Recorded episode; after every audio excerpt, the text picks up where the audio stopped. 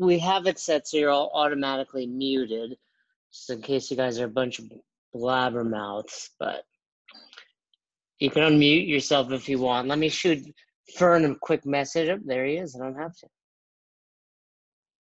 I'm back. All right, there he is, legend, D1 athlete. See, he looked up. He knew who we were talking about. Oh, he can't hear me. There he is. Fern, we were just saying nice things about you. I doubt it. I doubt it very much so. So, this is uh, very fun. Just finished my workout, hence the uh, headband. I told you I was going to work out, Fern. How did you did you hit your score on the Peloton? I did PR in the Peloton, and then I took one of uh, Khalipa's classes. It was good. Uh, virtual class from NC Fit. Yeah, beat Kalipa. No big deal, you know. Just being a games athlete. Lighter, lighter weight, lighter weight. So, you drinking tea, Fern? Like a Uh, no, British woman? no. Drinking a Moscow Mule. I drink a lot. really? Yeah, I drink a lot these days. So. I suppose you can My drink man- and coach now these man, days. Brian's got some uh, got some wine there, so I figure like we might as well. Who's drinking over in there? Brian's drinking? He's got a fancy glass. Look at him, stem and all. All right. I believe, but correct me if I'm wrong. Who was actually, I don't even have a beginning to that. Who was I emailing back and forth with? That was me. It's Jan here and Jack. Okay, So- cool. Jack and I are the two owners here at CrossFit Liberate. Well, thanks. Is it Yanni or Jan? Uh, so Yanni is what some of my my colleagues here call me, but my name is Jan. Uh, you can call me Jan. You can call me Johan. I've been called so many things in my life; it doesn't even matter anymore. I respond. What to it? What's your preference? Uh, well, my actual name is Jan, so let's go with that. All right, Yanni. Jan, it is. what is that? Swedish? Sweden? Uh, it's Czech. I was born in the Czech Republic. Yeah, Cool. And then you, so you and Jack on CrossFit Liberate in Georgia. Athens, Georgia. Yep. So what's the deal? You guys opening on Monday? We are Yes. we are opening on Monday. Yeah, Jack, you want to tell them? Yeah. So interestingly enough, I had some time and listened to your most recent podcast about reopening today. So that was that was timely. Um, but the state of Georgia is starting to open some things up. Gyms are one of them in phase one. So we can't run group classes. That's one of the things that are prohibited in the reopening. But we are going to open up and do open gym times. So basically, you'll sign up just like you would for a normal class. There'll be six people in an open gym slot. We just basically can't leave the class, if you will. So that's how we're we're having to operate coming back. Um, I know, like for Where where in Athens, Georgia, are you guys? I'm, I, I used to live there. That's what I'm asking. oh wow, so we're near the Classic Center, basically right next to the Classic Center Oh, down. yeah, yeah, yeah. I may or may not have spent the night in the Athens Clarke County jail, but um, the uh, yeah, I was there for like nine months. There you go. In jail or in, In Athens? jail for nine months? Yeah, I was gonna say. No, well, no, no, that was just overnight, but I lived there for nine months. Probably should have been in. j- I should have probably been better if I was in jail for nine months.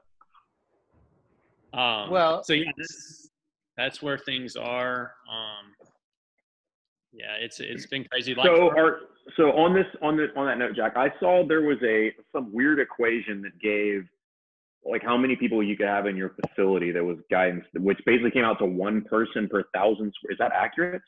Yeah, I don't I don't know that specifically. We've just basically taken the CDC guideline of having trying to have no more than 10 people. And so we're opening up with six people in an open gym slot, hour and 15 minute open gym slots, and then 15 minutes in between. Okay. So I, I like I listened to the podcast today. We did an equipment rental. So we rented out all the equipment in the gym. So we have a 5,000 square foot facility roughly. You know, we have a couple of barbells and some weights and stuff like that just for a couple of coaches to get things done. So, you know, we, the way we treated it was we put out a poll to the membership basically saying if you've rented equipment would you be willing to return that equipment in order for open gym hours? And we estimated that we needed somewhere around 30% of the equipment returned to have those six people classes. Um, so we got 60, about two thirds said that they would, do that. But the rentals, what really kept us going through this. I mean, you were able to get equipment if you didn't put your membership on hold. Um, we put it, we put together four different packages of equipment, rented it all out on a Google Doc and a poll in 17 minutes, and then we delivered it all within two days. So awesome. you know, we're going to go pick it, pick up the ones that want to return on Saturday. Were you guys uh, able to re- retain?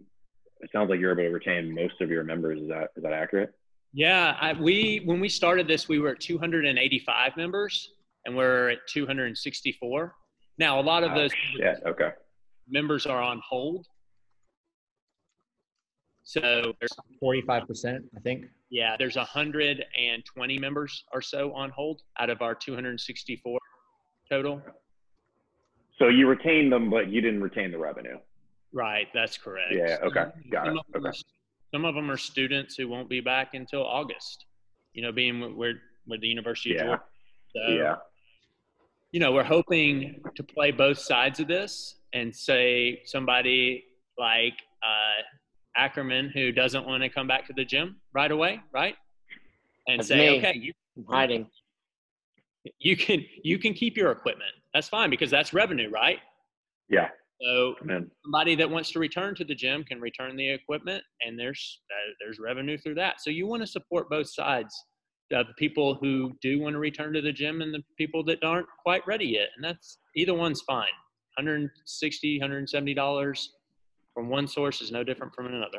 What's your Yeah. Have you guys? Um. Go ahead. Go ahead, Jay. How, what What do you think? How many do you think will come back on Monday?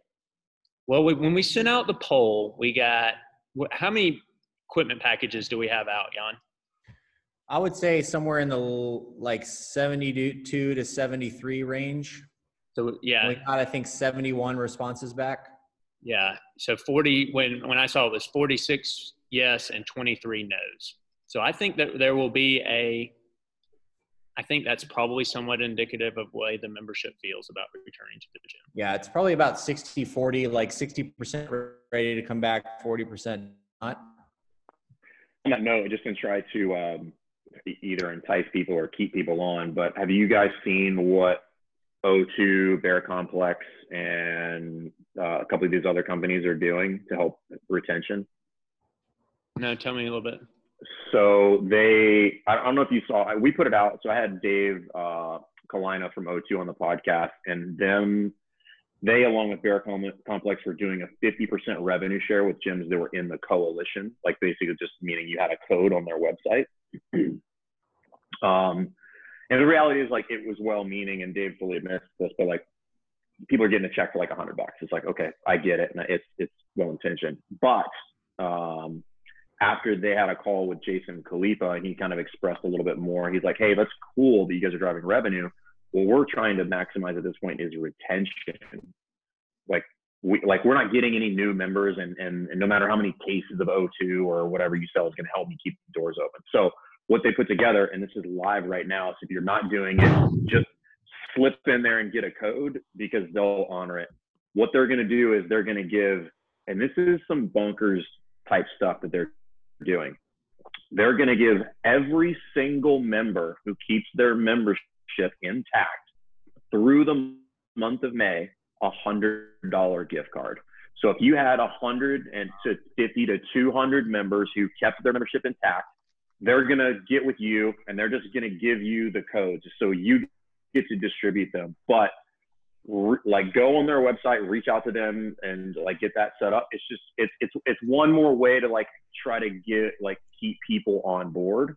Um, so they estimated that if they have 2,400 gyms that are participating in the coalition now, if all of them like participated and kept all of the members that they currently had, they'd be giving away something to the tune of 20 million dollars in gift certificates. So it's a hundred bucks. So I mean, like dig into that and push that out, and I would just beat your members over the head with it. Like anything at this point, that's what I'm going to do. Anything at this point helps. So, and we and we're we're similar. We we've been very fortunate. We're like we've probably kept recurring revenue like about 95 percent. We've Wow. lost like 10. Awesome. We've lost like 10 people in this in this time frame. Now, I would never claim that it's because we did something super. I, I literally don't fucking know. Like I don't know. I just like we're we're lucky, I guess. Um, but this is something that will help. So, because right about now, because you guys have been closed for like a little over a month, is that correct? Yeah, we're right at coming up on 45 days, Jon. Yeah. So you're about It'll be 45 days on May 4th when we reopen. yeah. So you guys are about the same, which is right where people are just like lose that kind of benevolent feeling. They're like, all right, I support you, but I'm not getting what I need out of this. Um, so throw it out there, dude. Get it out there, and then and what's cool is they give you the gift certificate, so you actually get to give those people the hundred dollars. Yeah. So, Okay. And, and it's at, and it's uh, it's four companies are doing it. So it's Puori, which used to be uh, Pure Pharma, um, Bear Complex, O2, and Born Primitive. Yeah, we actually got a little kickback from Born Primitive. Uh, I think it was like about 50 bucks through that program that you described. Yeah, I got like a hundred something bucks, and I was like, just give it a Red Cross, man. Like I don't, I don't need it. Like, Right. um, We took it. listen, I'm not mad. I'm not mad at anybody that took anything. I'm like, you should take everything you can at this point. But I- I was just like, just give it to somebody. That's fine. Um, but So- that's cool because you get to you get to members. So So, do you guys want to dig into why we're here today a little bit? Yeah. I, yeah, Before So, we um, sorry, I, I want to give a special um, thank you to Brandon Moreno. I call him Dr. Moreno. Uh, he is the one that really turned us on to your podcast. Um, he, him, and Brian Clapp.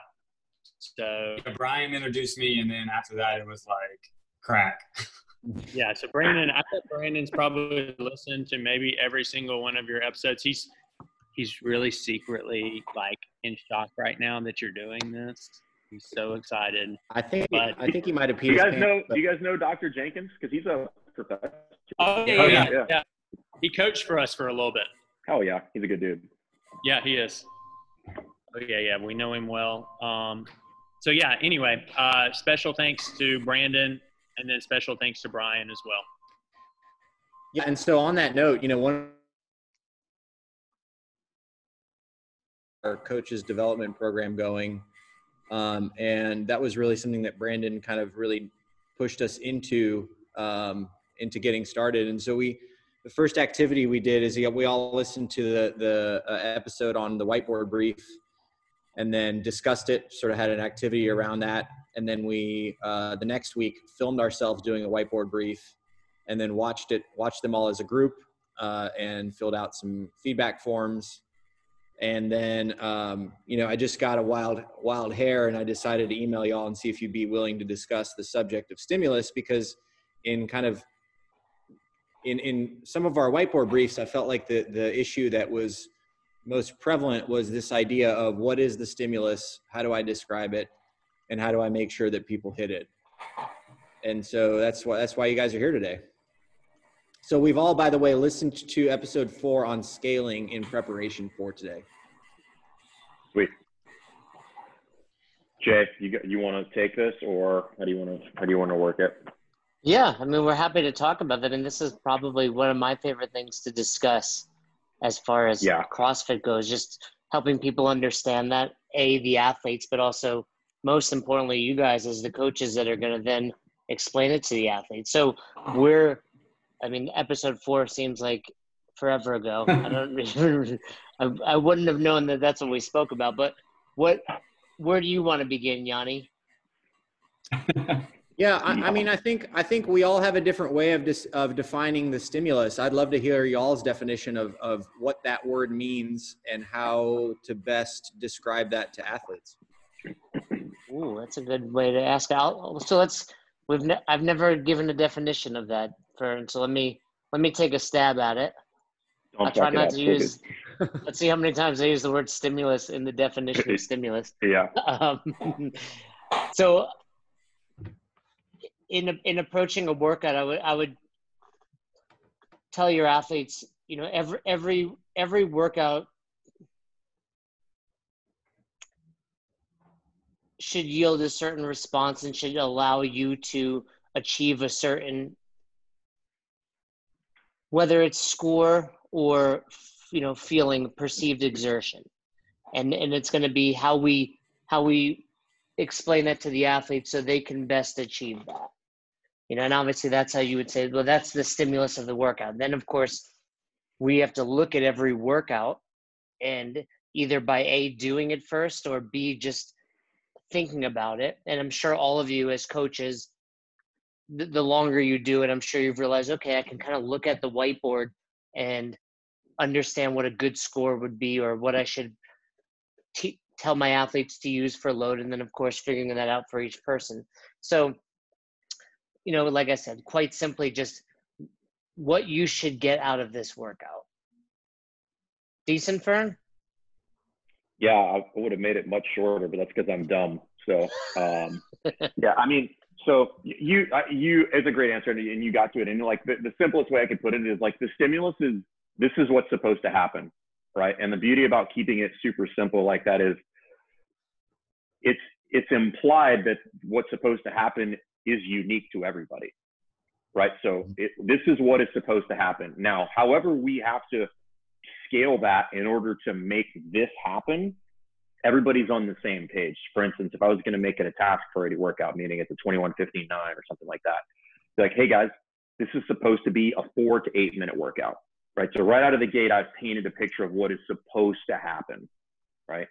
And then you can start to elaborate on a little bit more potentially on how much you want to get into the weeds on are the reps supposed to be unbroken? Should it be no more than X number of sets to get to, you know, like for me personally, anything that involves a 21, 15, 9, I generally gravitate to like, it, you must be able to get to 21 in no more than three sets. Because if it's a 21, 59, it's typically pretty fast. I mean, we've all done one of those. So, I really trying to outline what is supposed to happen in this workout understanding that that's different for everybody, we might have to make some changes there. But that's the stimulus is like what is about to unfold is, is really what I want to do. Now the the trick there is you need to know that, right? Like you need to know that beforehand. You need to know that that's what it was designed for. Because the worst thing you can do, not the worst thing, but if what I give out and then what unfolds doesn't match, that's a problem, right? now I've started to lose a little bit of equity with the members who's like, that didn't, that's not what you said was supposed to happen. Right. So in some instances, like when I say this is supposed to happen, now what I need to make sure is that that actually happens. And this is where the scaling aspect comes in is that like what I say now needs to unfold real time. So, um, does anybody have questions on that? Like about anything or anything specific? Uh, how often do you get into like you know, things like, oh, this is a grippy workout, or this one's going to blow up your quads, or, you know, this is going to blow up your shoulders, things like that? Um, I think I'll try to give this like a broad brush, but I think you get into it as much as it has value. And I know that seems like a weird non answer, but like if it doesn't really have any value, then don't get into it. However, there are a lot of instances where you're going to shed light on something that they would not have picked up on simply by reading the workout. So I think it's super valuable. If it happens to be grippy because it's a toes to bar row and then, I don't know, farmer's carry, people don't necessarily translate that into grippy. They just read, I'm on, I'm hanging on the pull up bar doing toes to bar. They're thinking midline, not necessarily grip. And on the rower, they're thinking my legs hurt. And on the farmer's carry, they're thinking grip. But you need to let them know that, like, listen, on the toes to bar and round five, because you've been doing this for 20 minutes, you might need to break those up or you might need to start breaking them up. So I think as long as it adds value, you can throw it in there.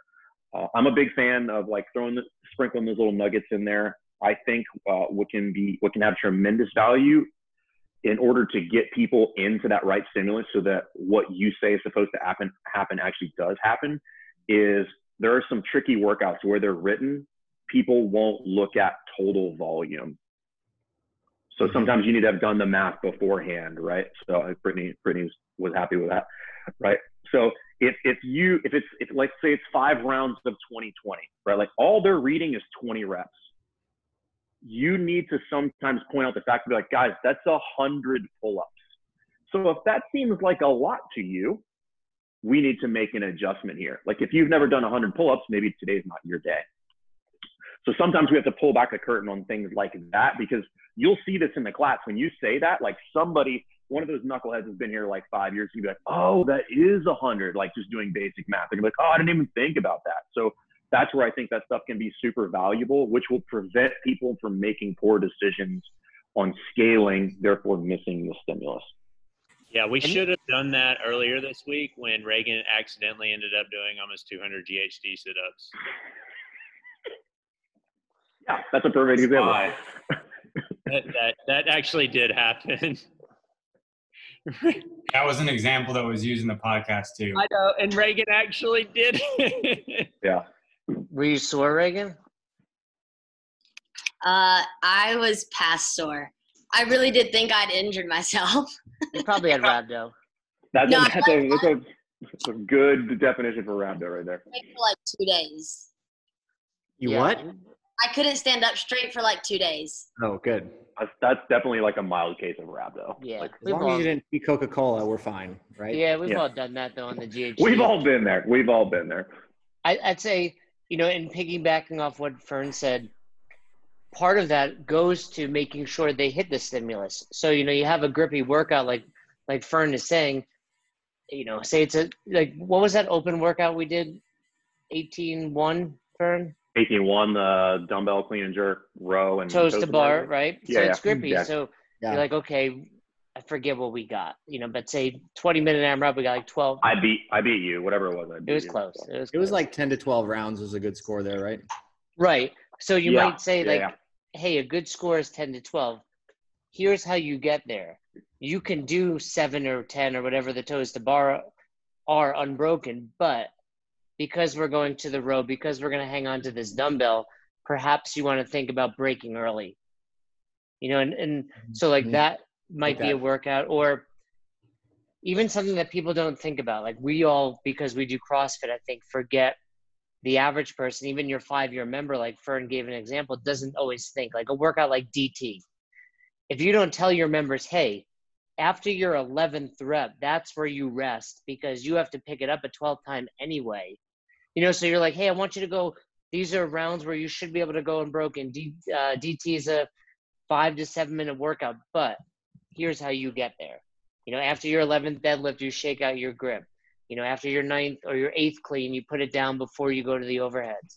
So those are all kind of tricks of the trade to get them to hit the stimulus. Otherwise, you know, and also you're going to have that person like we can all potentially go unbroken on one round of DT and then lay on the ground before we start the second round. So we have to explain, hey, you know, kind of uh, something I've always tried to explain, and maybe I don't do it well, is like in order to hit the stimulus, a lot of times you have to slow down.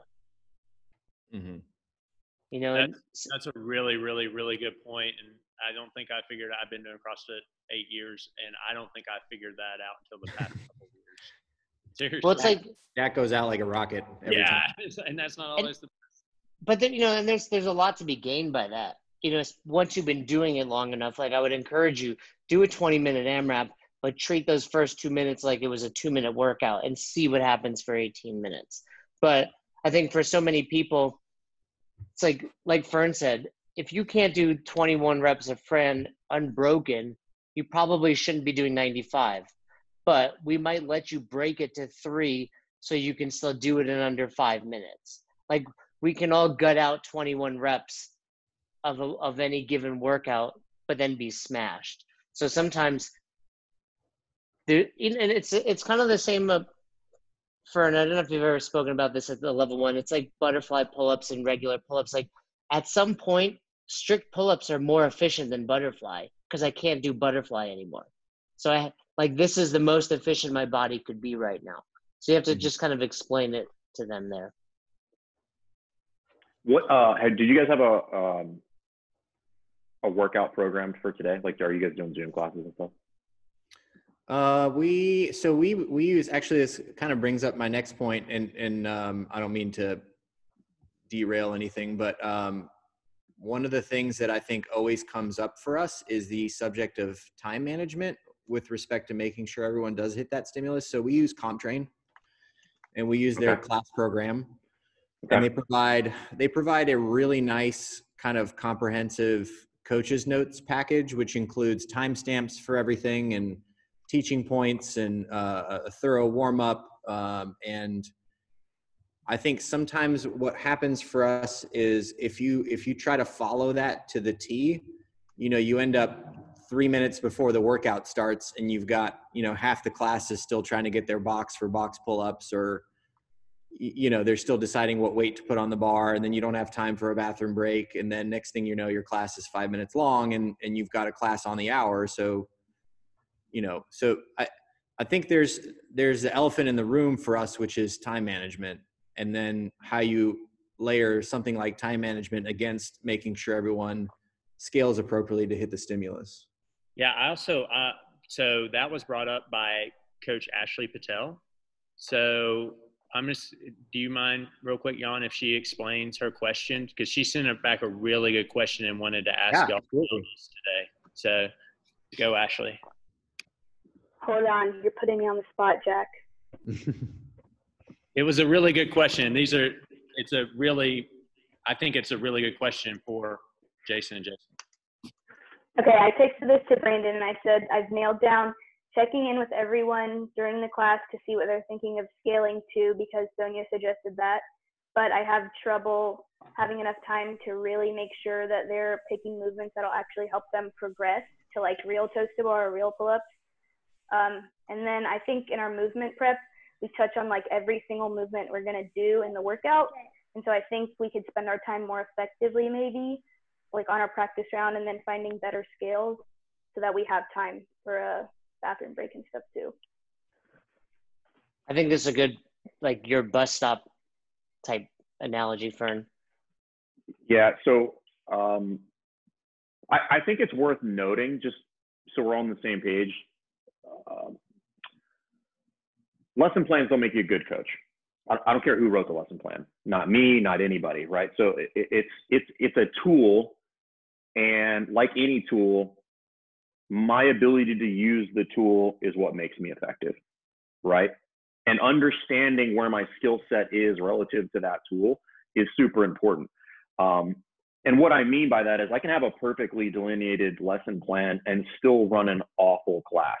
Like that is that is absolutely thing. That And I would yeah, and I would also go so far as to say you could have a lesson plan that you hit all of the marks, the time checks, and run an awful class. I've seen it. I've done it. Um, so I think it, it is worth noting that it's not about the lesson plan. It's actually about what unfolds real time. Now let's talk about like I think more to your question, Ashley. It, when you're struggling with that, this is where I think when it comes with experiences, when I'm looking at my lesson plan, if I'm going to be honest with myself, what's important? So let me ask you this: like, what's the most important thing in the class, Ashley, that you're facilitating? Like, forget the lesson plan. Like, what is what is important to you that happens in that class? Mm, probably just making sure that everyone has a good time during their workout. No one gets hurt. I would agree. Right. So let's make it super simple. Everybody has a good time. Nobody gets hurt. They do some fitness. Check those three boxes. You've probably run a pretty good class. So when you're looking at that lesson plan, if if if what is on paper is not doable, I think a smart coach doesn't do the lesson plan as written. Right. There's some, there might be some things in there like I don't have the skill set or for whatever I'm not organized enough to make this happen. What can I take out of here that isn't necessarily going to degrade the the experience of the class, right? Now, I'm not suggesting you take things out, but sometimes you do have to make that decision. Be like, I don't have time to do that, and what's important? What's important is I teach them and I give them the appropriate amount of time to scale. And then what I should be doing as I'm doing that is like I'm still pushing to get it all in, right? So you're not cutting it out just because like oh, I can't get it in, and you never try to hit the mark again. So I, I do want to express that. Now with the bus stops, you want to plan out if I'm trying to give, make sure that athletes have the appropriate scale, I'm going to start my teaching progressions at the lowest level and work through them so that everybody gets a touch point and everybody gets practice where they're at. And what I'll do is I'll leave them at their each each one of their particular bus stops. What you need to manage, and this is something I learned from Joe Alexander, who's a flow master, is like your ability to compress and expand content based on the time allotted is what really defines all of us as professionals. Do I have five minutes to teach the thruster or do I have 15 minutes to teach the thruster? And can I fill both time slots appropriately? So you may have to run through the bus stops really quickly, but it's more important that you actually make sure that we get those bus stops for everybody than just saying, okay, screw it. Everybody's doing whatever. Um, I don't know. I'm making this up on the spot. Everybody's doing jumping pull-ups rather than starting with something like a bent over row with a barbell because we might have that and then maybe have ring rows set up and then something like negative pull-ups and then a pull-up progression or something like that so um, i think like it's worth workout. yeah And, Um, and just to add to what Fern is saying, I think I, I like what you said, Fern. It's like you have to be able to. So, for example, on on this beep test, you have to be able to teach the thruster in five minutes for a class like this. If there's, you know, ob- obviously, if this is the only workout, there's probably more to it than just this, right? For your given day. Uh, on this particular day, I'm actually I was trying to find an example of a day that we had timestamps in the coaches' notes and everything like that. I don't see them in the notes for this particular one. Because I mean that you know with that workout, I mean twenty rounds would be kind of back to- ridiculous, right? 20 So- rounds is bonkers like people getting past 10 is really good in that Yeah. workout yeah I mean, I think I got 20 once, Fern, but that's fine. I think I was, I mean, I think I did, but I think I was doing sixes. It's a lot different. Like that one rep makes a big difference.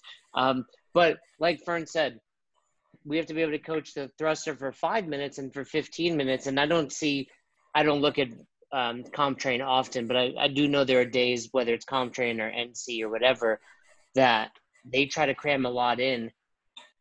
I do believe if you were to look at it, it's probably doable, but it's up to you as the coach to realize, okay, this is not the day that everyone's going to learn everything I know about the thruster. This is the day where we're going to focus on core to extremity and that's it. Or we're going to focus on every rep, touch it, you know, your weight stays in your heels.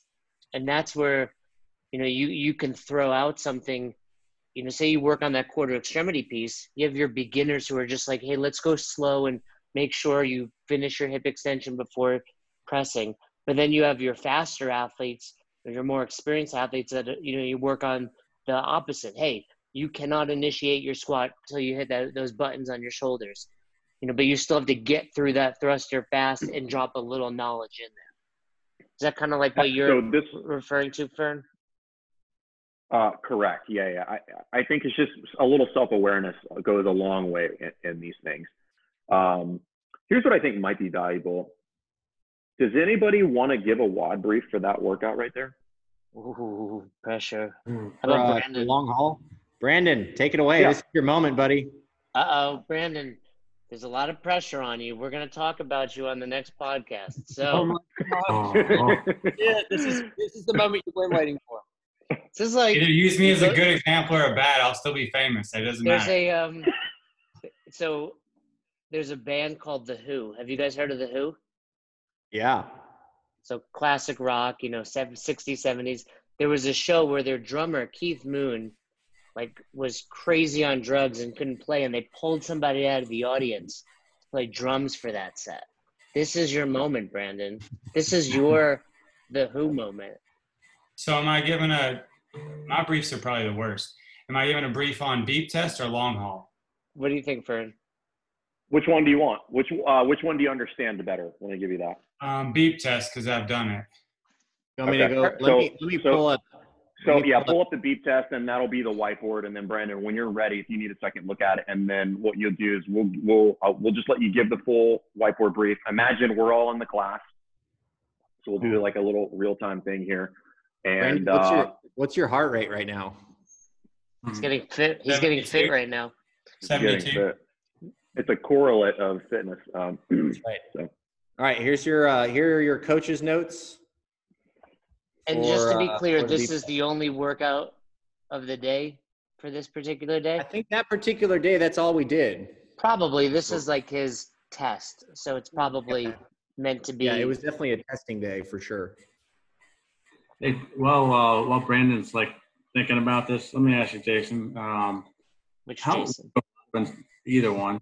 Um, we do a lot of instruction. How much instruction is too much instruction? I mean, given uh, it might be this has got three movements. We sometimes they generalize and have a theme for all of them, but I feel a lot of times we hit the same items almost repetitively. It's um, this is going to sound like a non-answer, but that depends on who's doing it, right? So if you've ever been around uh, people like Coach Bergeron or Chris Hinshaw, I mean, I've seen those guys talk for 35 minutes straight, and nobody missed a beat. Yeah. You know, so some I think I think effective teaching again also has a little bit of self-awareness in it. Like if people's eyes are starting to roll back in their head and they're no longer paying attention, I, it might be time to move on from that. Um, so, I mean, you, you need to cover the bases, but like, and, and that depends on how much knowledge you have about it, how much of a progression you have built into it, um, stuff like that. You know, for instance, I had uh, um, some people doing a CDP at my gym when the world was open, and uh, one of the guys was watching Cassidy, who's my head coach, coach a class, and I don't it doesn't even matter what he was teaching. I forget what it was, and he was done teaching the portion, and I think he was teaching PVC pipe movement for something like 10 to 12 minutes. And when he was done, uh, the guy walked over and he was like, "That felt like three minutes," but he's been teaching that movement for 12, right? So I think it depends on your ability to interact with people, how organized it is, what the flow is. Is it taught in a logical progression that makes sense, that gives you the ability to get a lot of reps in without being repetitive? So um, I, I know that seems like kind of a non-answer, but like it depends, right? Like how organized are you? How much thought did you put into it, and how efficiently can you execute on that plan? Um, Yeah, I mean, I, I would just think that most of us are, are part-time coaches for the most part. We're not subject matter experts like you know uh, Bill Geezer and and Hinshaw either. But teaching minor issues just to teach them, where I don't think there's a whole lot of comprehension because we're not subject matter experts, is somewhat of a waste of time. And Well, were you? I, I were don't you- think you need to be a. Go ahead. I was going to just say when you when you asked about teaching, did you mean specifically the whiteboard brief, or did you mean throughout an hour class? Throughout a, throughout an hour class, not the whiteboard brief, but you know, like you'll look at the these coaches' notes and they'll have uh, Bergeron writes basically he'll he'll write a thought for the day and tries to carry that through, and it's it becomes a general theme for the day or the movement might be um, feet or hip Yeah, here I can. I'll scroll down here, and you guys can see exactly what he's talking about. So, um, I just I don't don't, think at times the theme, but here are some examples of like the the teaching points that we're hitting on, right? I mean, sometimes they're really good, but sometimes you know we're speaking to it just because it says it, and we I I don't think the coaches have necessarily have a full comprehension of what they're teaching. Yeah. So I I prefer like this is all good stuff, and I I wouldn't even I haven't even read it, but I would probably agree with what Ben has written there or Harry, whoever wrote it. Um, I prefer whatever I'm teaching. It's just got three bullet points in my mind. Those are the three bullet points that I'm going to hit. That's it. it. It doesn't matter. Like if I'm going to get any further into that, I probably have a, a pretty significant chunk of time to work.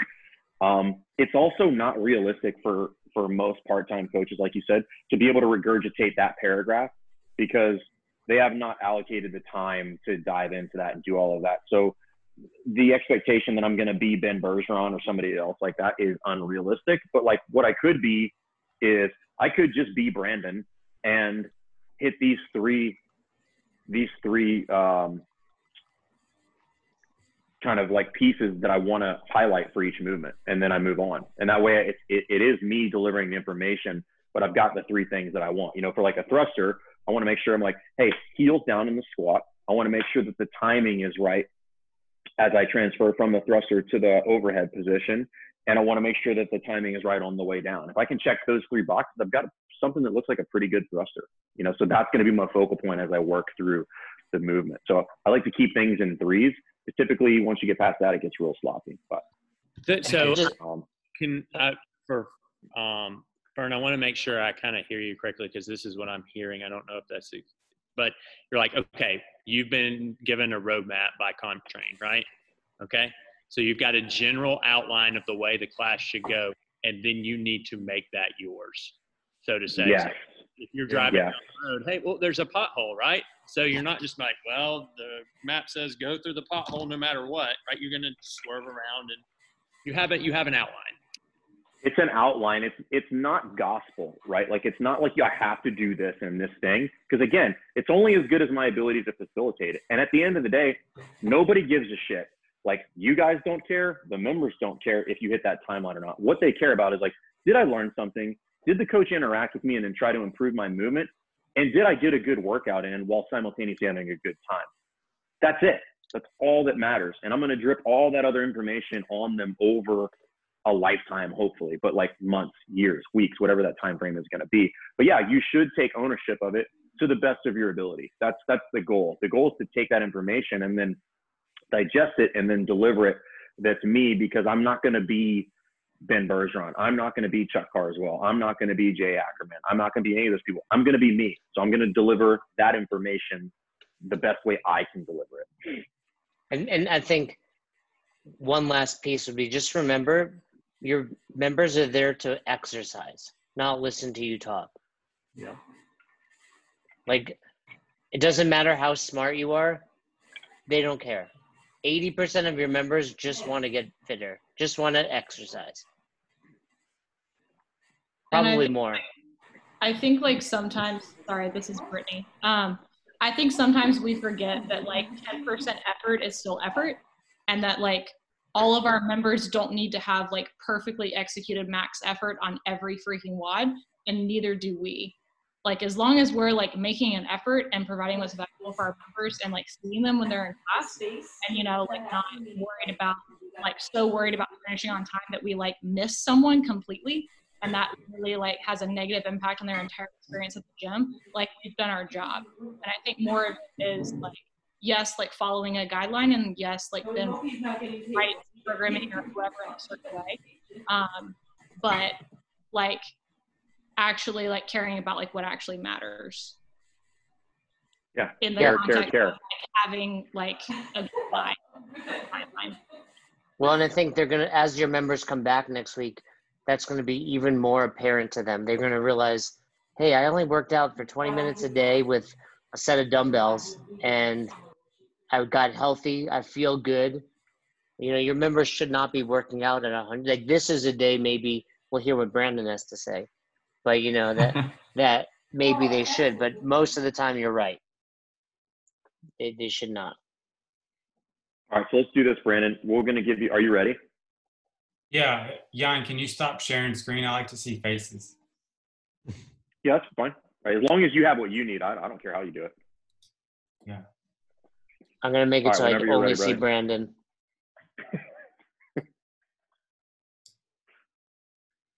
All right, And you if you ready? go over three minutes, you're fired. I'm going seven minutes, There you go. 90 seconds. All right, welcome to CrossFit Liberate. Today we got a great workout planned. I've done it several times.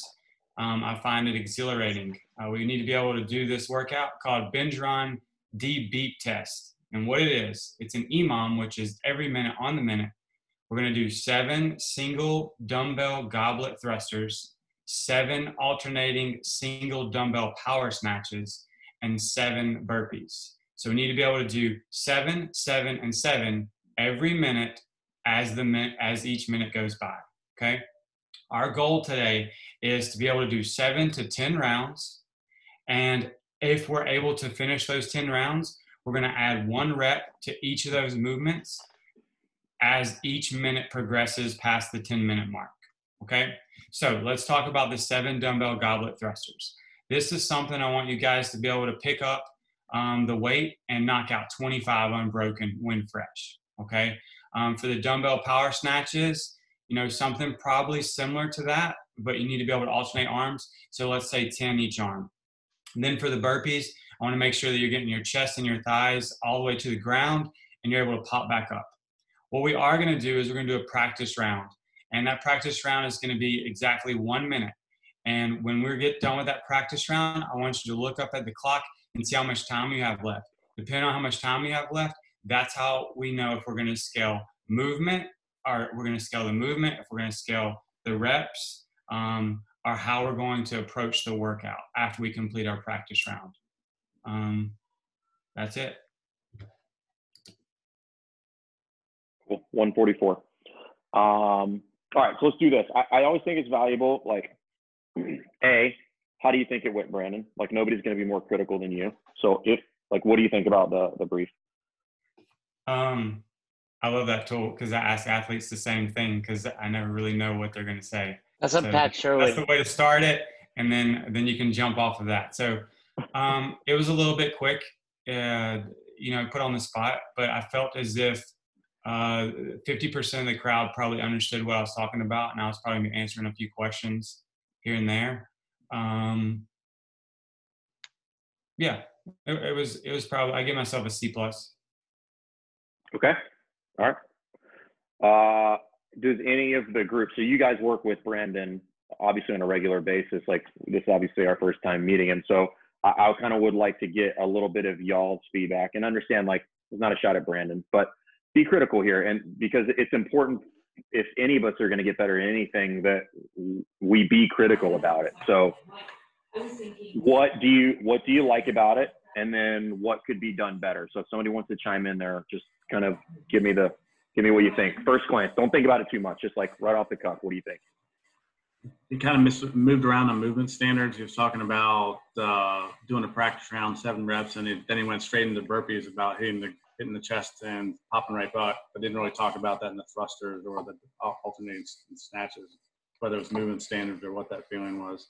And what what what are you going to feel like after that minute of practice round? What's yeah, that- I, I would what's, say what's their expectation framed on that? Yeah, I would say the same. I didn't. I know what the Bergeron beep test feels like, and it feels like absolute hell. So I felt like he could have explained, "Hey, this is fast and furious." And just a little bit ex- better explanation of the stimulus. A little definition on scoring would have been helpful too. Like, you know, what's a good what's a good score or projected score? Like six rounds, eight rounds, ten rounds, that sort of thing would have been helpful. I think it. I think you approach the workout very differently if you see that that you know the best score of the day is like eight rounds. And you're like, wow, okay, I'm probably only going to get about five here. And if you're only going to get about five, maybe you're going to push a little bit harder through those five rounds than you would if you knew that this was a longer workout. Anybody else got anything? Brandon, despite my feelings for you, I'm proud of you. That was good. You're a new coach, and that was uh, that was on the spot. So I'm, I'm happy that you Can did I that just and say I've only been confident. coaching three months. I'm just Yeah. gonna say that that's not an excuse, but I've coached We're like still two not we're still not friends, but I'm I'm proud of you. Maybe Kelly will join me in the gym after do some squatting. Um, all right. So I thought, all in all, like timeline was good. So it's a minute 44. Um, and this is something we preach at seminars, which is, you know, failure to execute the timeline is, you know, basically uh, a lack of, I forget what the term is, but it's just like failure to prepare. So going over or going under means that it's bad, right? And I'm not saying it was bad, right? I don't know how you guys felt. It felt a little choppy. Like I kind of know what the workout is, but I had a little problem following what it is that he was talking about. So I think if you zoomed out a little bit, Brandon, and I always like to think of it as like this people like stories, right? How do I make my whiteboard brief a story, right? So the first thing in any story is like, who are the characters, right? The characters is the workout. The workout is here it is, blah, blah, blah, blah. Just literally just talk through it. Like, don't even, like, and when I say talk through it, I mean, like, don't get to any detail, like, really whatsoever. Like, so if we was, if I was going to walk through, uh, like the, that one's a little bit different. I think the, the Bergeron beep test is, is an EMOM with seven thrusters, seven pull-ups, seven burpees, right? Mm-hmm. Like the, the original beep test. That's literally how I would say it. All right, guys, every minute on the minute, we're going to go seven pull-ups, seven thrusters, seven burpees. That's what we're going to do. And we're going to hold that as long as we can until we can't do that anymore. That right there is about 15 seconds worth of words. But I think everybody's got a pretty good idea of like what is about to happen. Who are the characters in this story? Here's here's here, here's who they are. Here's how it's going to work out. Now I'm going to talk a little bit about like the the story plot, right? Hey guys, in this workout, the score that we're shooting for is something north of 10 rounds. Some of you might come up just a little bit short. Some of you might go a little bit over. 15 is crushing it. Okay. Then from there, I might I might sprinkle in a little bit more of the stimulus, like how that would break up. But like typically, guys, what you want to be doing is like I want to be done with whatever my scaling options are in 45 seconds on the long end. Right. And I think everybody's got a pretty good idea of where we're going at this point. And then I'm going to follow that up with some scaling options. So like if we need to scale the burpee, we're just going to do a kickback. That's an option. For pull-ups, if we've got them, I just want to I want to do pull-ups. Maybe we bring the volume down to keep me in the 45 minute window. For the thrusters, manage the load. If we need if we have an injury or some sort, we maybe front squat, we maybe push press. But I typically like to keep it in that order because it allows me to to tell the story, right? Who are the characters? What's the plot? Right? And then in there, it's just like, what is the structure of that and how does this all unfold, right? So it's just like, what's the workout? What's the stimulus? What are my scaling options? And you can do most workouts very, very simply if I just stick to that template. What's the workout? Here's what it is. And I, I typically recommend just like, just read the workout. If you put too much into it, it, it, it really causes people to get lost, right? So like when I give mine, I don't talk about weights. I will literally say, guys, 777 burpees, pull ups, thrusters. We're going to hold that as long as we can until you can't hit it inside 60 second window anymore. Right? I don't have to make it terribly complicated, but everybody's on board with what's happening right now. But all right, I got to do 21 reps in 60 in, in 60 seconds, and I need to be able to do it in 45 seconds. So I'm gonna have to scale this. Uh, blah blah blah. What I want to do is start painting this picture that they color in themselves. Right? If you've done this really, really well, when you're done with the brief, they've already made a good decision in their mind because you've done the Jedi mind trick for them. Be like, guys, if you can't do 21 to 30 reps at the load that we've chosen here, then you're definitely not going to be able to do seven and hold it because you're going to get tired quick, fast, and in a hurry. This one hurts. I'm just going to tell you straight up, it hurts. It's going to start hurting at about round seven. That's where everything gets really serious. And then we're going to see how long you can hold on to that pain train as we go through right? That's the stuff you sprinkle on at the end to really kind of start paint that picture of like, hey, I'm warning you, it's coming, trust me. Okay. I, I um, like I like so, that specifically, Fern. That'd probably be the biggest uh, missing piece of just like, hey, this workout. The first two minutes, you shouldn't feel terrible. Like you're like, okay, I got this, but then all of a sudden, it's gonna smack you in the face, and then it's like, how long can you sustain this? Um, I think everything Fern said. And then one last piece, and, and let's also keep in mind, it was a little confusing, but we're also not looking at a whiteboard behind you that sure. has the movement. Yeah, you know, yeah, you can't harder to explain the scaling when you're not demonstrating the movements uh, in front of us. I think the one piece you could have layered on there would be, like you mentioned, hey, you're to do one round and look at the clock, but what's good? Well, I did it in 59 seconds cool, it's about to beep again. You know, your first three rounds should take you 30 to 35 seconds. Then they're to start to get longer. The last few rounds, it's like you're just hanging on, and it's basically to be three or four minutes of continuous movement till you miss. Sure. Yeah. Thank you. Appreciate it. How often do I get um, critiqued by you guys? It's great. I'm gonna. I, I didn't. I thought you were gonna do the real beep test. I didn't even realize. I don't know if I looked at it wrong. Oh no, he he did a um, a home version that we had on the whiteboard today. Oh, okay, that's cool. Yeah, I was that was like, good. I was gonna, I was like, okay, I can do this. Good. I could do that tomorrow. Um, um, do you question. guys have any questions? Yeah, what questions? Do you guys have? Yeah, so uh, when we were doing our whiteboard brief activity, uh, it came up. Some of our coaches got into some rough scaling options in the whiteboard brief, and some coaches uh, didn't provide necessarily any specific scaling options, but kind of painted an outline for scaling. What are your thoughts there? Jay, what do you think? Could you explain that a little bit better, Yanni? Um, so, you know, for example, I think I did I did Isabel. Isabel was my uh, whiteboard brief that I did. I didn't I didn't necessarily include any scaling options for, you know, let's say you have a, you know, an injured shoulder, so maybe you're doing this with dumbbells, or, you know, your back's hurting, so maybe you're doing this from the hang or from blocks or something like that.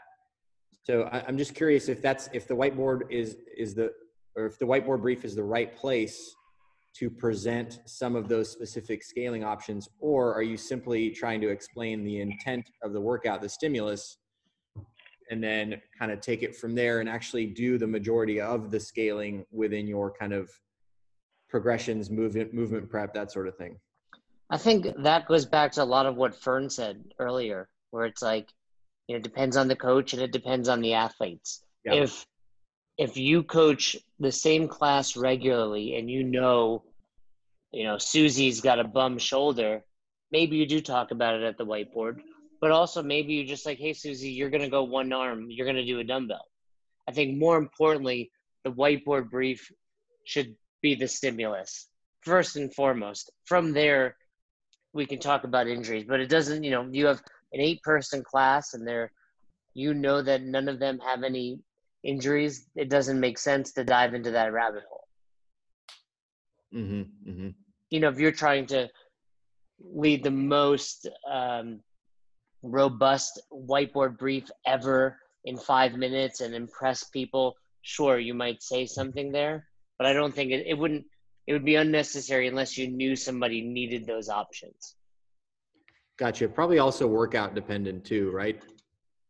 Yeah, I mean the snatch. I mean you're talking Isabel. It's like, hey, we're doing one movement. So, Yeah. you know, now granted, there's a lot of injuries that that can impact from shoulders to legs to low back, like you mentioned. But you know, when you're running through fil- filthy fifties that has ten movements, now maybe you need to drop a few of those scaling options because it's probably going to impact more people. Yeah. It also doesn't need to be um, all inclusive, Yeah. right? So I'm a big fan of like, okay, these are the movements. Like I'm going to give one to two scaling options per movement, and not necessarily because I have to, but think about it from the athlete standpoint. If I do put those out there, I'm setting them at ease because what I, what I really want is like think about like the, how this unfolds in an actual 60 minute class, right? It's just like, hey guys, for Isabel, it's 30 ground to overhead. Uh, typically, we're going to use a snatch for that. I would throw something like real quick in there. If we need to hang snatch, we can. Power snatch, obviously.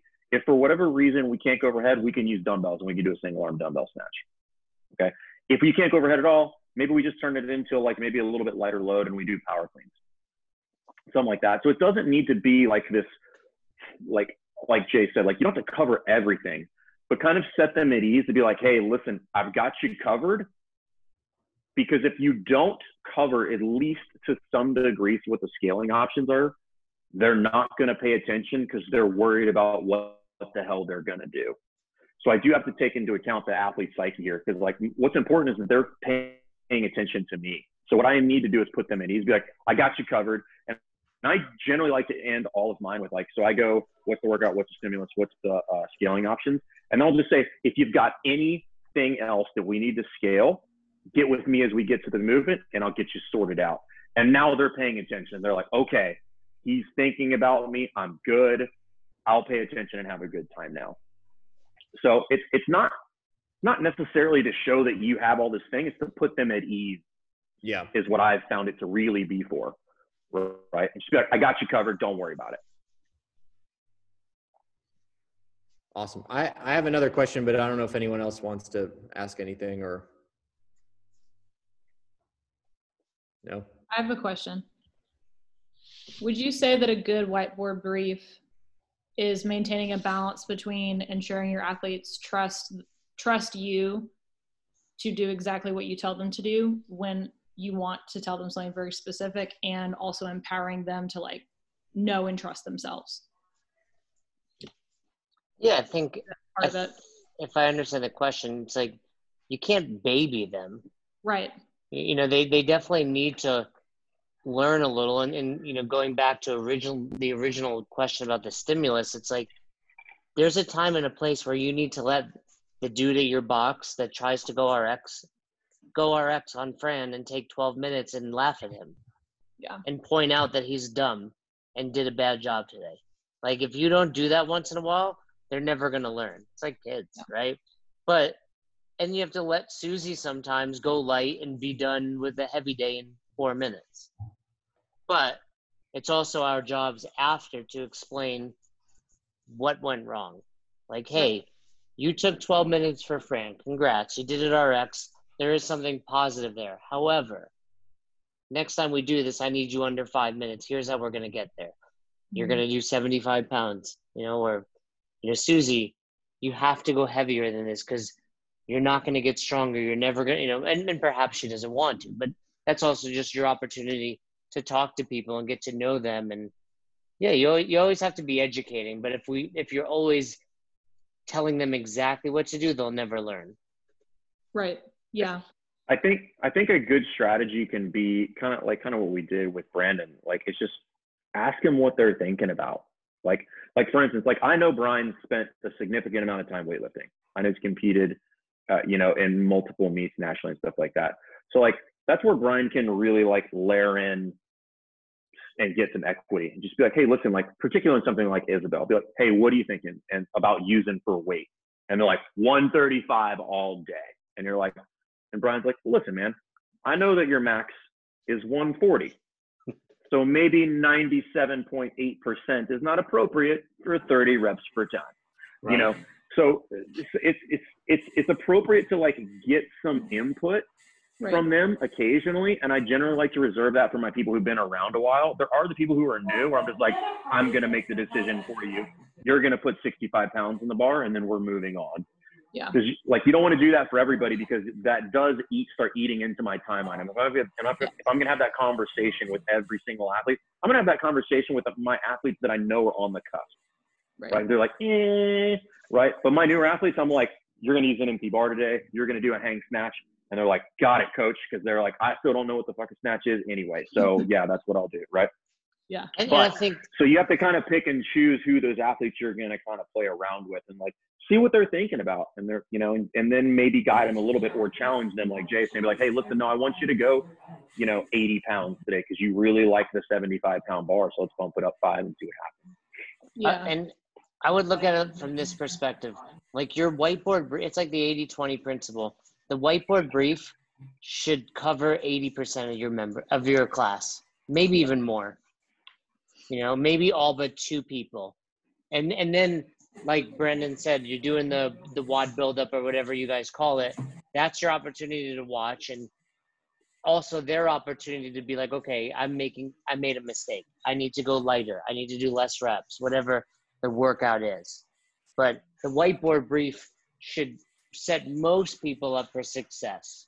I mean, in, in, Fern's example on Isabel, if if you say, hey, this needs to be done in under five minutes, if the guy that has a 140 snatch is not smart enough, there's only so much you can do with that person. I mean, without telling, like he's just dumb. Like that's like, you guys have dumb members, right? You guys, oh, right? we all. Yeah. I mean, you have the same members at Fern had that I had. Like we all know those people. And but then again, then the challenge. I mean, and this can go on really forever. It's like, okay, well, how do you take that guy that really wants to go RX and get him to go 95? You know, and there's some scenarios where it's like, cool, we're gonna watch you for the next 18 minutes finish this RX.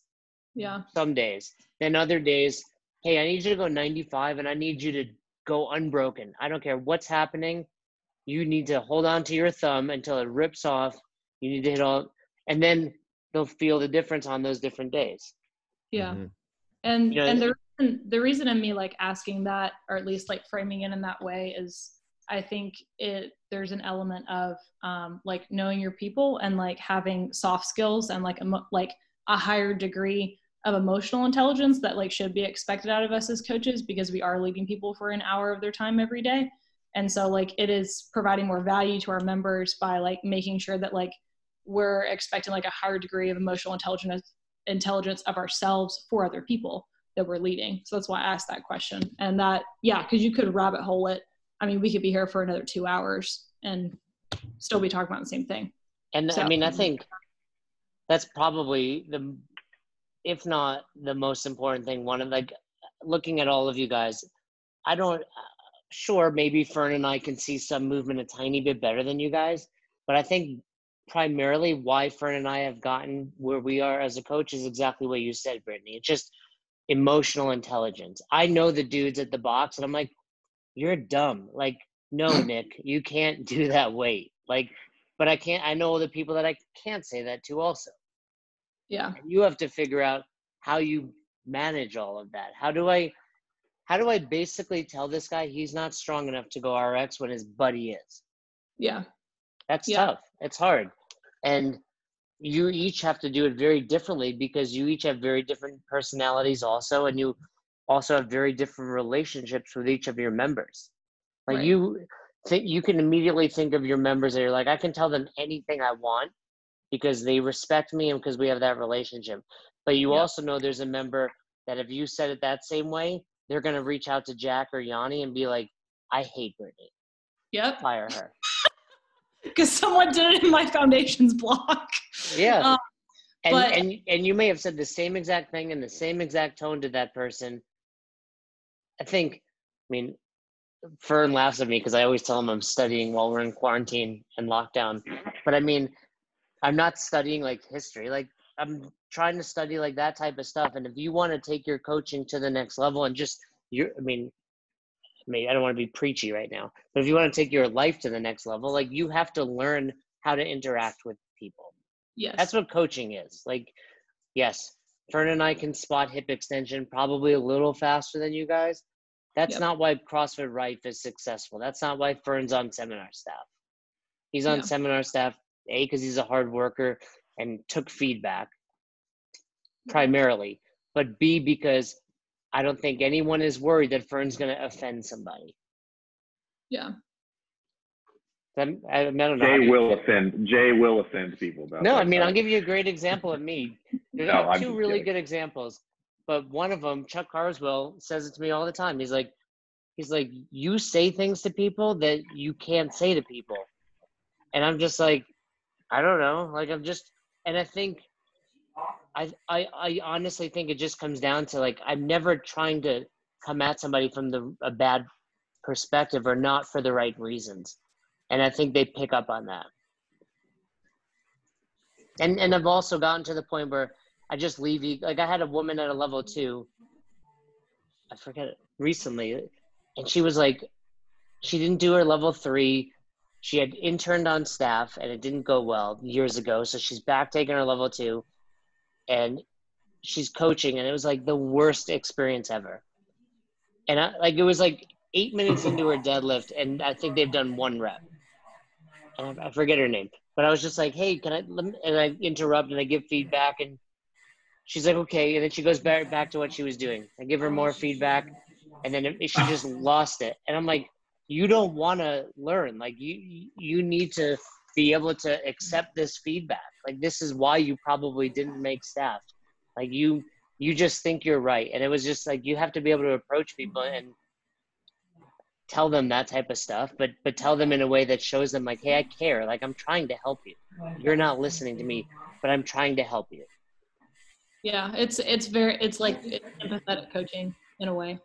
Like Yeah. being and i think you have to like, just as coaches we all have to leave our ego aside that's probably the most important thing Yeah, and Britt, there's actually an episode on empathy. I think. What is it like, number eight or nine or something like that? yeah number nine You know what episode? it no is? i, jo- I was joking I was like, I don't think it's number nine, dude.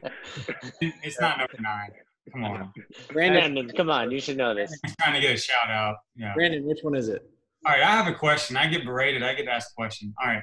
So um, in the stimulus episode, episode four, um, you said like three big ticket items regarding scaling, which is load time and reps. Okay.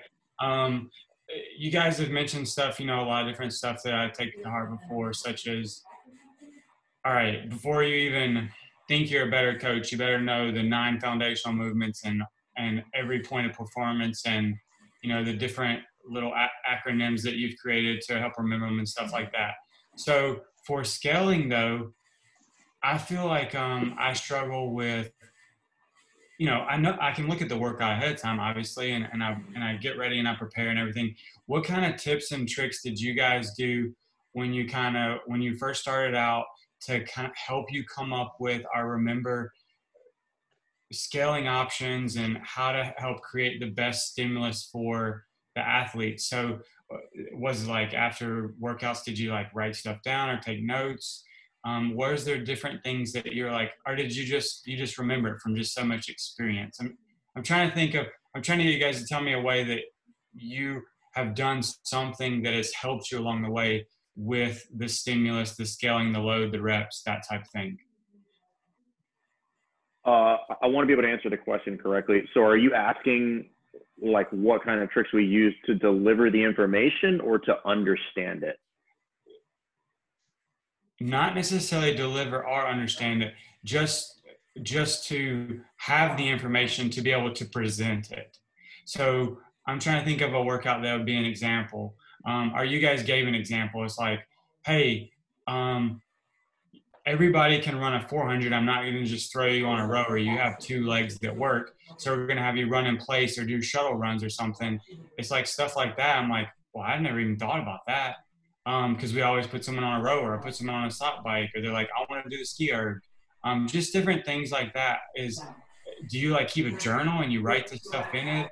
It's like you guys have so much information just floating around, and I'm like, oh god, all right, she, that's not working for her. That's not going to work for her. Well, let's try this. I think um, I could probably speak for both of us.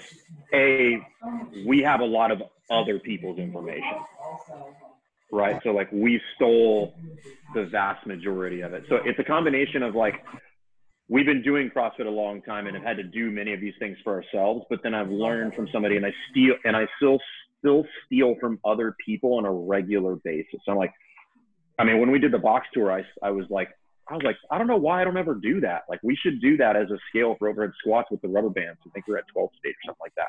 I'm like, why don't I never do that? So some of it is experience, but it's like, I, like good advice wouldn't be just like wait till you get experience. You know, it's just like use use your own experience, like as an athlete. Be like, if I had to change this, what would I do? Right? And now the easy go to is like, I can't lift that much weight, reduce it. I can't do that many reps, reduce it. I don't run or row or ski or bike that fast. I need to shorten up the time frame. Okay. Then after that, like it's just a quick go to of like, are they injured? What would I do if I was injured? You know, like I'd use one arm or one leg, or I'd take out the half of the movement, only work the upper body or the lower body. So I don't, I don't necessarily think you need this vast box or sea of experience, I think some of it is just, I have no doubt they called you doctor. I'm not your actuary doctor, but let's just say you are. Yeah. So um, I have no doubt that if you just thought about it and put a little bit of time and effort to be like, what would I do if this person walked in the door, that you would come up with something that was reasonable. Right. So uh, this is going to sound ridiculous, but like a lot of people ask questions and I'm like, you just haven't thought about it enough. Like if I just force you in the, in the front, in, in the, in front of this group to come up with an option for scaling options for uh, 12 different things, you would probably come up with 12 different options. You know, and I we both done that at level twos. I've seen him do it, and I know I do it. I just let people sit in their own thoughts until they come up with an answer. Hey, what would you do right now? And they're like, mm. and I'm like, I'm not going to give you the answer. Like, you need to think about it. Okay. And then, so it's one of those things. Just like, hey, what would I do, or what's my experience with this? But then I'm gonna I'm gonna default to like, hey, what's the low hanging fruit here? Load, reps, time, injury. Right? Like those are the four. Like just boom, I can knock out 80%, like Jay said, of like the scenarios that are gonna unfold in a gym with those four options: load, reps, time, injury. And then after that, then I might need to get creative. You know, like does rowing mimic running? No, but biking does a little bit more. I'm moving both my arms and my legs, so you know you can do stuff like that. Um, I, did, I, did that answer the question? Yeah, no, it did. It did. I just... It um, it's, okay. it's helpful. I mean, I, I think sometimes you're like, oh, I just want to sit down and read a book about scaling. Um, that probably doesn't exist. But you just put that on the put that on the to do list. yeah, it's not the best hour of their day, so I just threw it to the side. I I think, I mean, everything Fern said, I mean, 90% of it is probably experience. And we've learned from people, we've been lucky that we see a lot smarter people than us and just, we've been to hundreds of boxes. You know, you guys have probably been to one to five, you know, we've been to a lot of boxes. We've seen some good coaches. And I also think it's, you know, we, we had a lot of opportunity and you, you guys read the book Outliers? Mm-hmm. You guys read that book, Malcolm Gladwell? There's like, you know, people like the Beatles and like, oh, the Beatles were so good all of a sudden. It's like, no, they sucked in Germany for like five years before anyone heard of them. Like, luckily, Fern and I started our boxes early enough where we were giving out rhabdo and hurting people for two or three years before it was, you know, we realized, hey, this is dumb. You know, and then we also, we didn't know any better. I told this story a lot of times, but at my first level one, I literally thought I was going to be the first one done with Fran at like eight minutes. I was like, guys, what? Come gather around. Like, get ready. it was like, like I didn't know any better until Joe DeGane, who I didn't realize it was Joe DeGane at the time, was on. He, I was like, oh, that dude's quitting. He's literally quitting during this workout. Went through my head. He was done at like three minutes. And I was like, you know, but so, but my point is, we didn't know that. That's when I learned. I was like, oh shit, you're supposed to do this unbroken. Like you're supposed to move that fast. You know, so that's the same. Like it's the same thing Fern said. It just came from experience, and then lots of mistakes and and practicing. Yeah, practicing. I now, you know, I, now, I now, Brandon, you have the. Go ahead. No, I was just gonna say, like, I don't remember who I heard it from at probably a level one or two, where I was like, oh, I could do sh- I'd, shuttle runs is a great example. Like I never would have thought that. You know, hey, we're doing 400 meter run. It would have very quickly become do 200, which still might not hit the right time, right? You know, for that person versus like, hey, you're gonna shuttle run for two minutes because that's how long this should take. Keep this in your back pocket, Brandon, and this is for everybody. It's okay to not know. It's also okay to tell your members that you don't know. It's like, listen, I don't know if is going to be an appropriate scale. I've never done this before, but I want to try it out and I would love your feedback. And then I'd be like, okay, cool. At least you're trying. Sure. You know what I mean? Be like, listen, like I- I'll just be like, listen, I have no fucking idea this is going to unfold, but I'm going to watch. And if it if this explodes very quickly, then we'll we'll reassess and we'll change it. But uh, there there's there's a lot to be gained by saying I don't know and that equity that you'll get with members, that honesty that you're expressing to them goes a long way. Like, I don't know, but just trust that I'm going to take care of you in the process of like this experiment that we're conducting. So it, it's okay to say that. And then circle back with them and be like, hey, what'd you think? Was that appropriate? Like, do we think we could have changed it a little bit more? And then they'll give you, so a lot of it has to do with like working with those people that do have issues rather than always gravitating to the athlete that like has it dialed in and like is really good. It's like, seek out the people that really struggle seek out the you know the the underserved population the people that are overweight the people that are injured like uh, work with those people if you i mean if you really want to get good at scaling go work with people that need scaling. You know we he, jay and i have have have talked to numerous people that have been out to um, san jose to hq and that are working with the underserved population with michelle moots out there they're serving out there. And we're talking about people that have been on seminar staff for five plus years that have gone to work with this population that is largely 70 plus years old and morbidly obese and all that stuff and have gone there to work with these people and said holy shit like i was not prepared for the amount of scaling that needed to be done for this population so you're going to need to seek those people out to learn those things and just like okay well, we're going to have to design something really off the wall here that doesn't look anything like that. And you're only going to have that experience by seeking those people out. Um, and realistically, like those are the people that we want to help anyway. Because if you can help those people, man, everything everything else is a joke. Yeah, we we have a really diverse group of members at the gym. I mean, from all different skill levels, ages. I mean, body types, e- everything. So, I mean, those members walk through our door every day. I mean, I can think of, I just thought of like five to 10 different ones in my head. Yeah. So, I mean, you, you get opportunities to work with those people every day. So uh, it's about an hour 20 in. I don't want to um, abuse anyone's time too much. I, I guess my, I don't know if this is a good way to end it, but I have sort of like a statement slash question. Something that resonated with me in the episode about scaling was, I think Fern, you said, you know, don't beat around the bush. Like if you can take a class of 18 people through Amanda, which is squat snatches and ring muscle ups, and provide them all with really good scaling options to get them all to hit the stimulus, that's a really, really hard thing to do.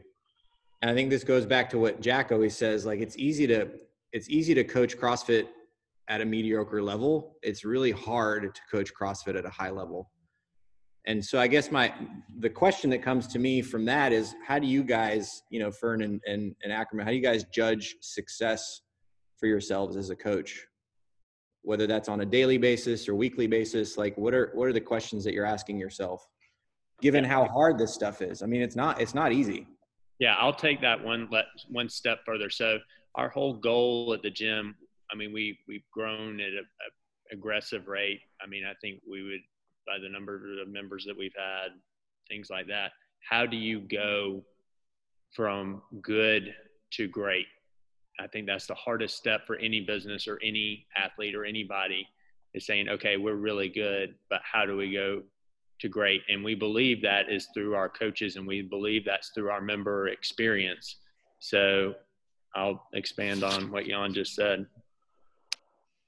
So I, um, I'll go ahead. You go first, Yvonne. Okay. Um, as, as Fern was talking last time, but some of the things I was thinking is I think, you know, the seminar staff is probably the, maybe not unanimously the best coaches in the world, but they're certainly up there. And, and as a as a whole, certainly you know the best conglomerate of coaches. And I think I was kind of trying to think what separates them, and I think there's probably about 150 to 200 right now on staff. And I'd say especially the ones that came up when Fern and I were, and, and prior to that, all do the th- these three things very well. And, and Fern was alluding to them, but they have the willingness to say, I don't know. They have the willingness to ask for help and they have the willingness to accept feedback. And I think that's how we got better as, as coaches. I mean, I went through 10 internships. That's like a ton of feedback. And if you're not willing to get feedback and and I should probably add to that, implement that feedback, you, you know, you're you're never going to get better as a coach. Um, to, to maybe to answer more directly, like how would I measure it? I know it's like cliche and and cheesy, and I don't. It's not really um, measurable, but it's like I truly look at people and try to think after I coach them, was that the best hour of their day? And you know, it's it's not you know it's hard to quantify, but that's really when you say like, did I do a good job? Sure, it's nice when somebody gets their first muscle up or hits a PR, which usually leads to them having the best hour of their day. But going back to what we spoke about with Brittany, it's like you have to know what that means for different people. You know, for example, I, I use this example a lot, but you know, for men and women, like I don't know what the percentage is, but I'd say a high percentage of people are in un- unhappy relationships. Like pretty high percentage, right? Maybe not pretty high, but a, a decent amount. I feel like you're this projecting right now. Ross just left. I could say whatever I want. Um, no, I mean, but you have to remember that. Like, they don't go home to the best hour of their day. This is it. And we have to, like, give that to them. And that doesn't mean we push them. Like, for, for some days, I mean, I remember it. Like, that's how important it was. This woman, Sarah, who's married, her husband came in, her kids came in. They had a great relationship. But one day she looked at me and she was like, You always make me feel so special and I wasn't doing anything weird. Like I just was coaching her and like was telling her like that was great. Like you did a good job. She probably did two toes to bar in a row. Like like that's what you have to be doing. And like it's hard to measure that, but I also think you guys all know that when you see it. Mm-hmm. So my challenge to you would be like, can you get that smile from every person in your room? You know, and then I had somebody else in the same class, Nick, entrepreneur, firefighter, like, you know, stud dude. he didn't need me to give him praise, but when I got him his first muscle up, I still hear about it, you know, two years later. So you have to know that about those people. But I don't know how to. If you're looking for a way to measure that, I don't know. But what I would I- tell you is you can watch your, you know, each other's classes and and start to help people see it.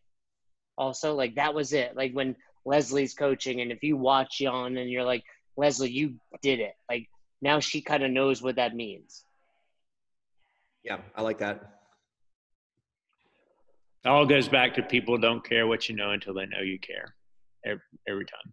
I tell you Yeah, this, that's like go I'm a really bad. Sorry for last thing. I would.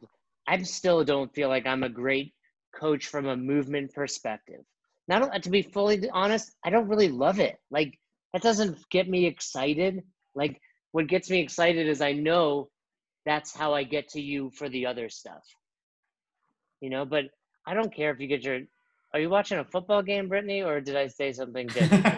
You guys been saying things that like really resonate with me, and I feel like I like get so like fucking stoked about this stuff when we have our staff meetings, and I look like an idiot sometimes because I'm so excited I about can't it. say whether or not you look like an idiot, Brittany. Ah, I, but I'm saying like Brandon peed himself. Fern. Fern will always be like, "Hey, we need to do an episode on movement," and like I'll do them, and I don't even think I've ever said it to him. But it's like I don't. That doesn't really get me that excited. Like, turns out those are the episodes that a lot of people like listening to. But to me, it's more like this stuff. The problem is we don't know how to quantify it. You know, we don't know how to measure it. But I think we do deep down. It's just hard to get other people to do that. But I can tell you, I mean, first of all, there's what you know, ten or eleven of you guys here. Granted, you don't have much else to do, but you know, you're here for because you care about people, which is the biggest and best first step. You know, but remembering it's hard to. Uh, E.C. Synkowski once, you know, said to me, she's like, you know, I I forget what I asked, like, how do you bring it or whatever to seminar? She's like, I look at these ten people, I'm like, they each spent a thousand dollars. They each took their weekend. They left other things because they want to be here. So it doesn't matter if I'm tired. Doesn't matter what's going on in my life. I need to bring it for this hour. And it's a little selfish too because I know you all feel better after you do it for the hour for them. Yeah. All right, one last thing. Well, Um, did Fern, do you Go ahead. No, I mean I don't, I don't, I don't, I don't think that requires any addition. mic drop? Um, Show my computer? Is that like the Yeah, equivalent of a mic I don't know about that. That I'm, I don't know about that. I just say I'm not going to add anything. You know, I'll take my earbud out, throw it. Um, thank you guys very much. Will you? Uh, so I'm going to sign up for Mastermind just because you guys took the time to do this. Will you give us a little plug for Mastermind and tell us what it is, and then will you tell us a little bit about your programming, um, and why it's better than Ham Plan and Bergeron? I'll let Fern answer all this. yeah. So Do you the guys write it? mastermind, we're Like- yeah. So the mastermind is I will uh we're in the process of revamping that, but the whole goal of that was to be think of it like ACT prep. And what we want to do is bring people in and prep them for the level three. Like we we want to push everybody as far through that funnel of CrossFit as humanly possible because we just want people to pursue knowledge, right? Like I, I think if you're not chasing like just being better at your craft, then I think I think quite frankly I think you should find something else to do. Okay. Um, so that's all it is. Like we have we have topics that we discussed. Like today, I basically discussed uh, the technique lecture, and we went through it and let people ask questions, and we and we talked about like how to execute that on a daily basis. The programming, we actually don't write it anymore. So uh, I'll and I'll I'll let you guys into why we do that. So um, I have never. That Chappie? It is. Oh my goodness. Um, Has he been down there this whole time? Just like no, not the whole time. I keep him under Oh, a desk. out yeah. under your desk. I was like, he's been pretty quiet for now. No, he he he just came in a minute ago. Um, no, he. Uh, so we don't write it anymore. The reason we started writing programming is not because either one of us uh, like writing programming. Like I'm passionate about programming, but um, we wrote programming because it was going to be a vehicle for what we eventually want to do, which is basically develop coach content that is video based, right? So, and I'll let you guys in on the secret, right? The, the, hard part about doing all that is like, what are we, get, what's the topic we're going to cover today? Like, and then creating this content moving forward. So, um, the easy way to get a content calendar is like just pull the content off of the lesson plans. So that's why we started writing lesson plans and after the programming because I wanted to use that as a vehicle to create content. turns out that takes a shitload of time. If you're going to write like really good lesson plans that people can execute that are realistic, like it takes a long time. Um, so we pushed that over to Hamplan because I trust James and Austin and Spencer, and I think they have a really good product that is just I, they're better at it than we are, just straight up. I don't have any problem saying that. Um, because what I want to do is create content that is like this for you guys to consume at your leisure, which is a good coach like Jay or somebody else who's on the floor, like walking you through all of these things so that you can consume it five to 10 minutes a day. That's what I'm passionate about, right? Like programming's cool, but like after a while, I just want to bang my head on a desk and walk out in heavy traffic. So it is what it is. Um, so we're not writing the programming anymore um, so that we can refocus and move it that way. Because like Jay and I, we're passionate about this right here, not about writing sexy rep schemes. Um, I think that stuff is valuable, but this is where this is kind of like what fills my cup as far as just like what gets me jazzed up and like what Brittany said, just like get fucking stoked. Um, like this is what gets me fired up. So that's what we're going to redirect our efforts to um, because that's where I think like that's what people want to see that's what I think that we both happen to be good at, uh, and it's fun. So hopefully we're going to launch that by um, August, uh, if not maybe a little bit sooner. But it'll be basically um, coach content, roughly five days a week, five to ten minutes a piece, just all the nerdy stuff that you would ever want to see um, within a coach. So awesome! That sounds amazing. Yeah, I just want to thank you guys again. I mean, this has been indispensable for us. I mean, we're a young gym. We're about two and a half years old. We're, uh, you know, figuring out quickly that retention is really what everything comes down to for us. And I think, you know, what at the end of the day, what we've been talking about is retention, right? I mean, quality of coaching leads to retention, and caring about people leads to retention. Yeah. Um, I guess if you wanted to quantify all the things that you talked about, Ackerman, I think retention is how you quantify it, right?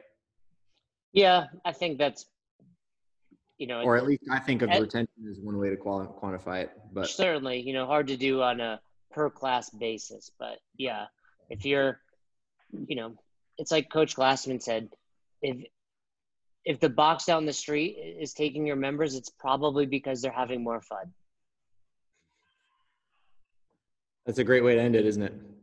I was typing something. I'm gonna hit enter. I want to shoot you guys. If you guys don't already have a copy, email that email that I just sent out, and I'll send you guys a copy. Not sure if you knew I wrote a book, Fern, but I wrote a book. I didn't. I'll right, man. I'm sure there's plenty of copies left over. they're, they're PDFs, so yeah. Catching up with you. Hey, um, it, Thank you guys enough. We, this we really hope, like, the big thing for us is like we hope this was valuable. So we hope we absolutely like didn't waste anybody's time and you guys took something away from this. Um, and if if if you didn't find it valuable, please let us know because um, that's important to us. No, thank you. I think for y'all to spend the time is it's pretty. It says a lot. It really says a lot. Yep. Chappie's coming back in for. That's what I do now. All right. I do have to, I think I laughed for like 10 minutes after Fern told that person not to use four ab mats. Like, why are you? Quarter inch range of motion. I, I, yeah. I, uh, and I know that person. I know that member's like, you have five ab mats. What are you doing? Like, yeah, we're doing this one right here. Yep. Hi, y'all. It's eight o'clock. We appreciate your time, everybody. Yeah, thank yeah. you. Thank you, guys. Let us know if you can get. Yeah, reach out if you guys ever need anything. Absolutely. Y'all very much. Pleasure. Yeah. Thanks again for listening to Best Hour of Their Day. And thanks again to our special guest. We appreciate all you guys do for us with Best Hour of Their Day when it comes to sharing our posts on Instagram, when it comes to subscribing to us on YouTube, when it comes to the constant feedback. We are grateful and we appreciate it. We are trying to build a community based on coaching development and becoming the best version of yourself. And it goes without saying that we couldn't do without all of you. So if you haven't already, please subscribe to our YouTube channel. Season one of Dropping In is out. We are getting tremendous feedback and we'd love for you to check it out. Leave us a comment on there. Head over to our Instagram, give us a follow, like our pictures. Feel free to share anything that resonates with you. And if you have any questions, comments, concerns, or feedback for us, please don't hesitate. Email us best hour of their day at gmail.com. Thanks again. Until the next episode, we hope you've had the best hour of your day.